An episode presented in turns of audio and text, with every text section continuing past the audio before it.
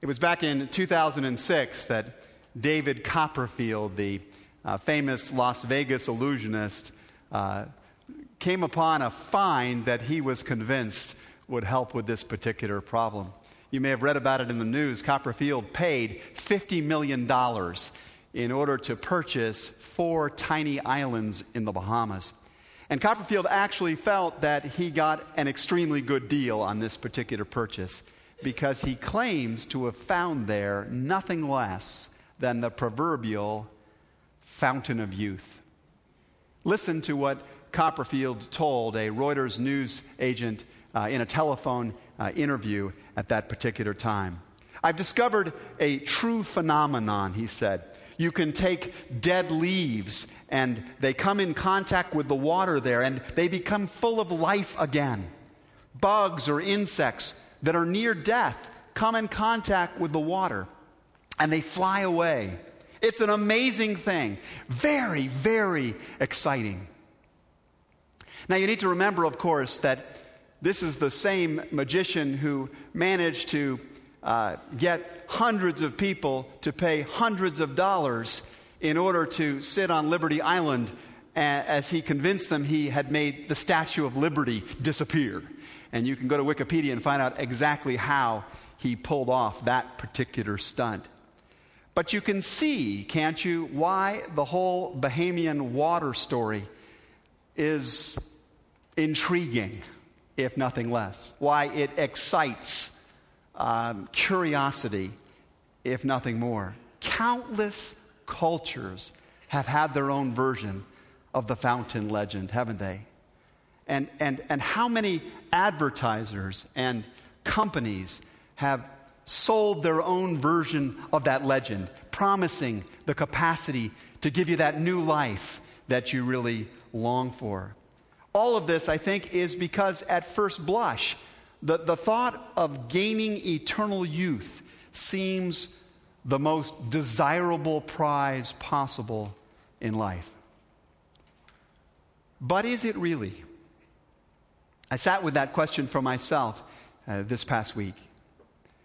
Would it be worth a fortune, everything that I had, if I could pay money and suddenly be given a perpetually younger version of Dan Meyer. And I thought my wife might like that. She, she, she might enjoy having that lithe, a lot more toned 29 year old that she married long ago. But then I thought she'd still be stuck with Dan Meyer. She'd still have to reckon with me. And, and that is the issue, frankly. Uh, even though I spend, and maybe you do as well, spend considerable time worrying about the condition of my body. it, it is really my spirit that needs rejuvenation most. And I wonder how many of you would agree with that in your own life as well. Let me just ask you a few questions and invite you to take a look inside at what's going on for you. How many of you still find it hard to hold your tongue when you probably shouldn't have been silent, or probably should have been silent. Or how many struggle sometimes to really speak up when important issues near, need facing, but you tend to back down. How many of you, you don't have to raise a hand, you just know in your soul that that's true of you. Who here still takes offense after all these years at stupid slights? and, and gets really angry at people for behaviors which they are actually enduring in you in a varied form all the time. Do any of you have a tendency to put off till tomorrow things which you know, you know need attending to today and which you'll feel serious regrets about if you never get to them? I wonder how many of us could honestly admit that we have relatively little compassion for the poor, frankly. We're far more addicted to our own, our own comforts. It doesn't actually bother us a great deal that there are hundreds and hundreds of millions of people starving on the planet, just as long as our lives are going along okay. In times of conflict, how many of you find yourself clenching up and refusing to let go. It never crosses your mind. How can I preserve the relationship? How can I build deeper uh, intimacy and understanding? But the focus becomes tunnel vision for you. How do I show that I'm right? How do I get them to agree? How do I get them to do what I know needs to be done? Who here still spends a lot of energy trying to prove yourself worthy of love or of respect or of applause and feeling resentful at some deep level you never talk about that you're not getting quite enough of us, enough of that. What's going on on the inside of who you are? Some of us find ourselves agreeing with the Apostle Paul when he made this particular confession in Romans chapter 7. I don't understand what I do, for I have the desire to do what's good, but I cannot carry it out. For what I do is not the good I want to do. No, the evil I do not want to do, this I keep on doing. It is sin living in me that does it. Sin is not a subject that gets a lot of airplay these days. Even most preachers run away from the topic. It seems prune faced, it seems old fashioned, it's a downright downer. It's like the fact that I'm going after the topic means I'll have less of you here next week. It's not a subject that a lot of us want to spend our time dwelling on. Oh, sins we're okay with. We can talk about the little things, the occasional slip ups, the, the things we could have done better. But the idea that there is within the human person a fundamental condition called sin is not something that's talked about as we look about at look at solving the great issues and problems of this day. The message of the Bible is that until we face this subject squarely, however, we cannot achieve our full potential. Going through life ignoring the issue of sin is like attempting to run a marathon, but denying or ignoring the fact that you've got lung cancer. You wonder why you don't feel better. You wonder why you're not performing better, but you don't want to look at the core issue. You may be trying to work even harder as you're out there running. You're buying more expensive shoes. You're thinking about trading in that, uh, that running mate for somebody younger and more athletic so that you look better as you were out there running along. But the problem is not on the outside, the malady is on the inside. Our most pressing problem, contrary to Copperfield, is not our sagging bodies. Our most pressing problem today is our sin sick souls. And the effect of that sin as it disfigures our orientation, our way of thinking, our way of feeling, our way of acting in our home life and our work life and our political life and our economic life. This issue of sin is the fundamental challenge of our time. Now, often we come at dealing with this subject by simply trying our way out of it. Uh, we try to adjust our attitude. We try to adjust our behaviors, modify our actions in some way. I say to myself, I'm going to try to really think less selfishly today. Uh, I'm going to try to, to control my temper more. But, but that's not going to address the core problem within me any more than thinking positively or controlling my winces is going to cure cancer in me if I've got it. Our problem is so deep and it is so pervasive that, ironically, it is largely invisible. We have spent so much of our time living around other people with the illness that, that we look okay by comparison and never dream how sick we are. It's only, in fact, when we see someone who is truly vitalized, who is absolutely healthy, that we begin to recognize how limited we are. And this is why an encounter with Jesus is one of the most health producing experiences that anybody could ever have. To encounter the person of Jesus and to see the way he loves and the way he lives and the way he uh, stoops to serve and the way he handles conflict and the, the, the way he uh, manages difficult people and the way he uses resources and the way he extends his life, this ultimately shows us what perfect health looks like. And Jesus is the one who tells us that our condition is so uh, deep and significant that there is only one cure for it. There's only one remedy for it. It's not going to be fixed by band aids and slight adjustments and tweaks here and there. Jesus says, You must be born again. You must be born again. Now, when Jesus first spoke those words to Nicodemus late one night, Nicodemus was confused by them, as many people are today. Nicodemus was different than the average person, I suppose, in that he really knew he needed help. I mean, he was very clear that as far along as he was in many ways, it wasn't all working right. Nicodemus was a Pharisee, John chapter 3 and verse 1 tells us. That means he was a guy who was into religion. He was, uh, he was part of what we would call today the religious right of his time.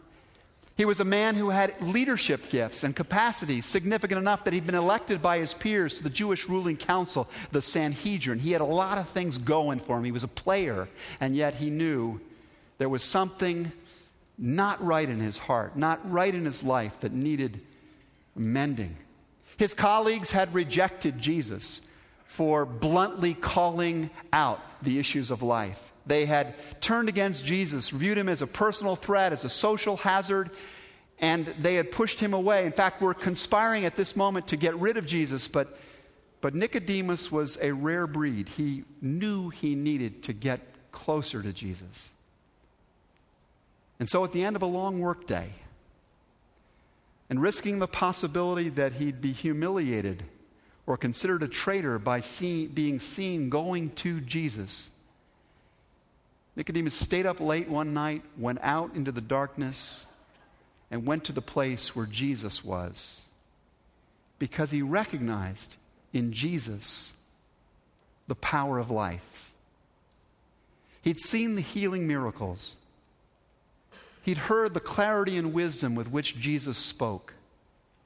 He had very likely heard what had happened in the temple courts, maybe even seen it himself the day before, as recorded in John chapter 2, when Jesus walked in and, with the very authority of his presence, single handed cleared the entire temple of the money changers that were there ripping off the poor. And G- Nicodemus knew that in Jesus was the power of life and of blessing and so he came, comes to Jesus late this night and he says to him, No one could perform the miraculous signs you're doing if God were not with him. And he's pleading, Give me this power. Give me this God. Give me this life.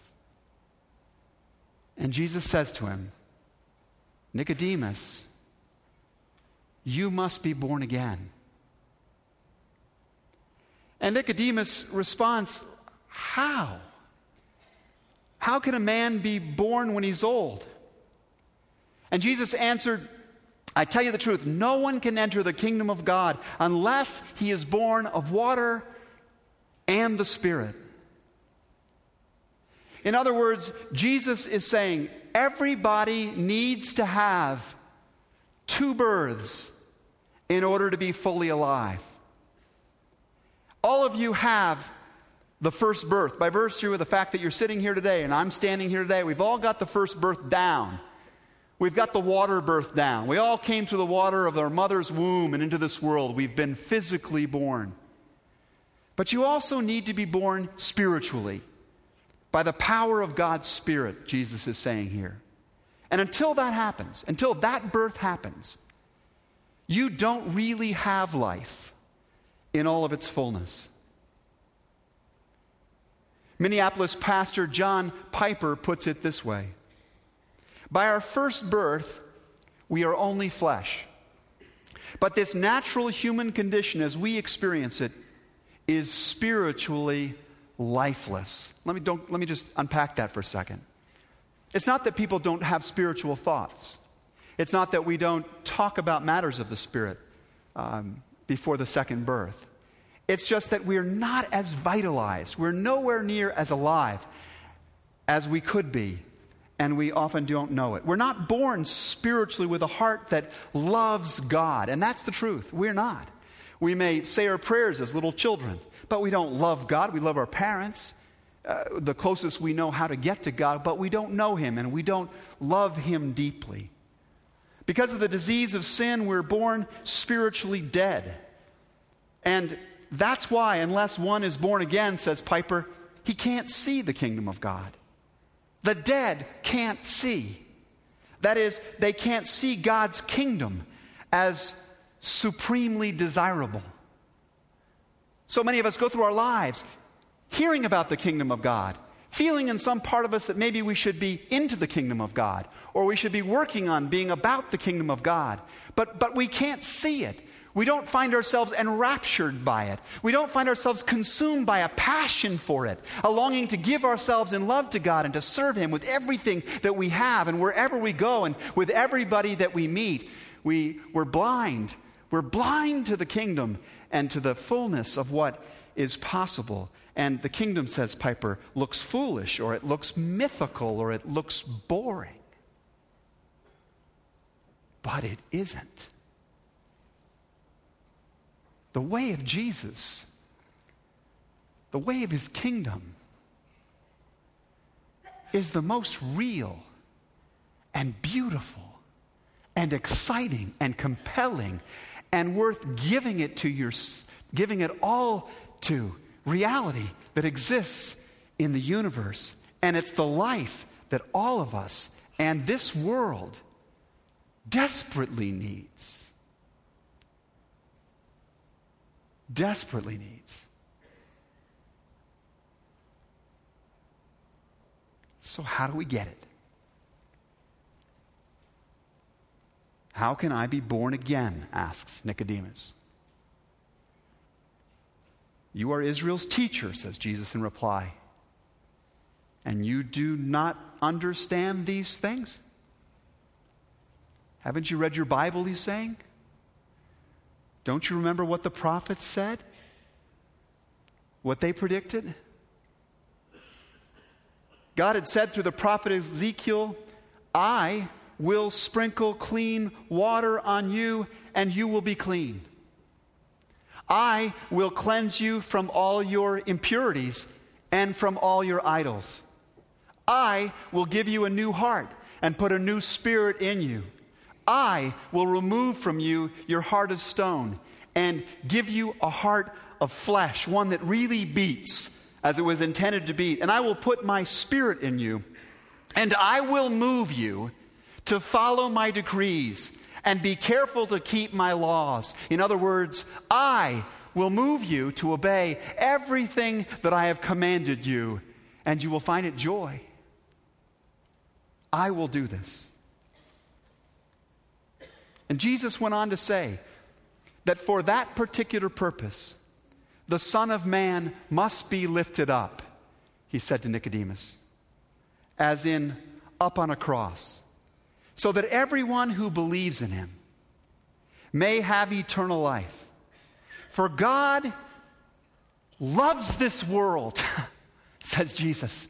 He loves it so much that he gave his one and only Son to pour out his life's blood for us, that whosoever should believe in him may have eternal life.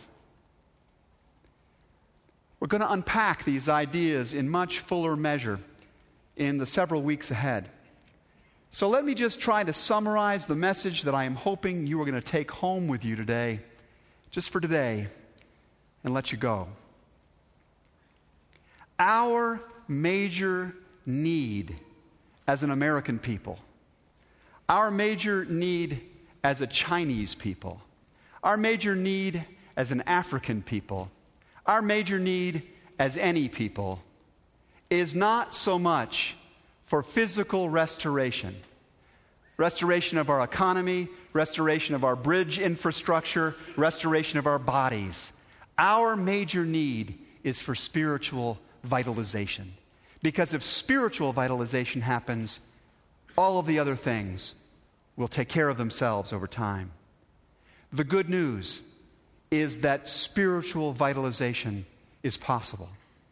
The good news is that there is a fountain that flows, whose flow can create a youthful vitality even in us old guys, even in us who are battle hardened and weary and disfigured and bowed down and, and weighted from all of the pressures and all of the weariness of life. A new youthful spiritual vitality can happen for anyone who puts themselves under the flow of God's stream. Jesus was saying that when he was lifted up from the earth, lifted high on that cross, his life's blood, sacrificed in love for us, would wash away the power of sin's disease. We would still be left with some of its lingering effects, but its ultimate power to destroy us and to limit us would be vanquished upon the cross. And thereafter, anyone who would put their faith in the power of his redeeming grace could start again, could begin life, a spiritual life, again. And Jesus taught that God not only has the power to give us this fresh spiritual beginning, He can give us the power, the strength we need to grow up into the fullness of maturity as citizens of the kingdom of God itself. And so at the end of the day, when Jesus commands, you must be born again, what he's really saying is, you must put your hope in God. You must stop trying to tweak yourself and fix yourself and modify yourself and do it all yourself. You must put your hope in the one who has the power to restore you. Think about it. Think about that whole birth analogy. Who of us chose where we were conceived? Raise your hand if you chose that. Who of us chose when we were born? Who of us chose how we would grow. And the very physical life we have is because an agency from beyond ourself acted powerfully and enabled life for us.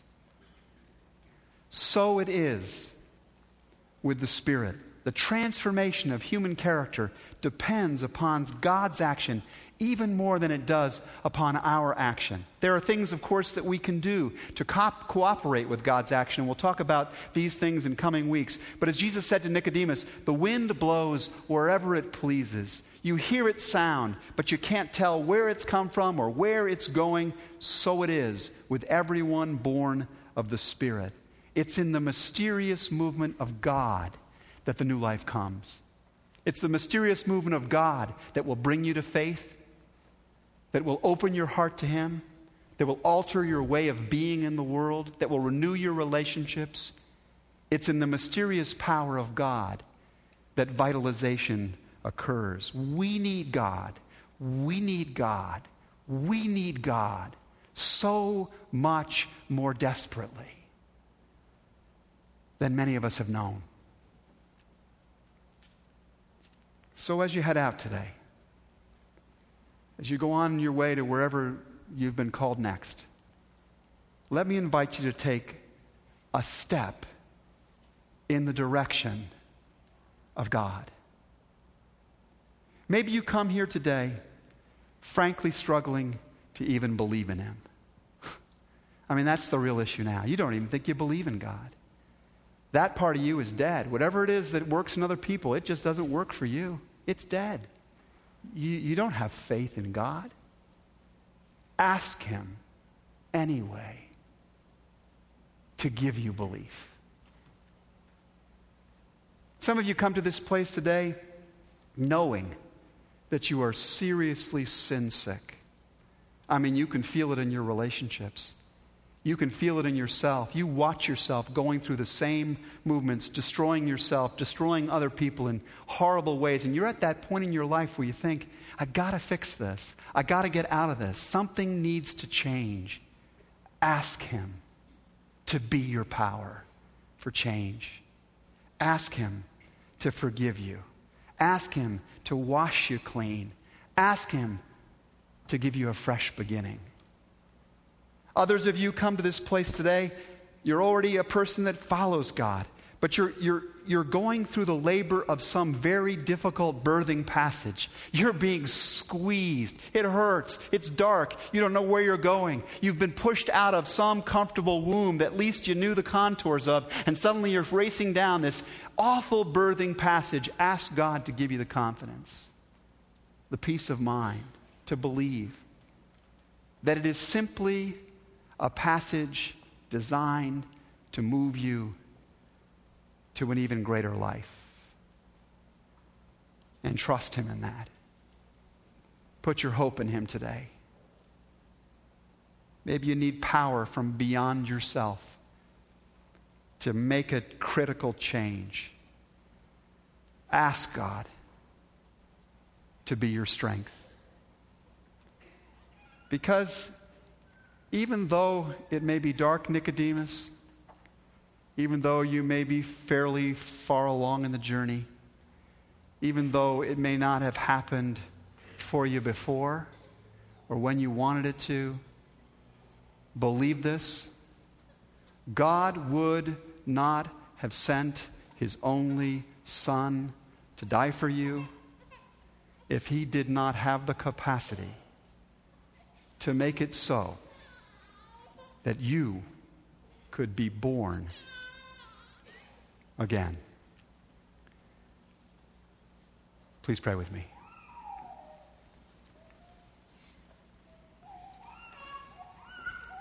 Lord, much like the little one crying,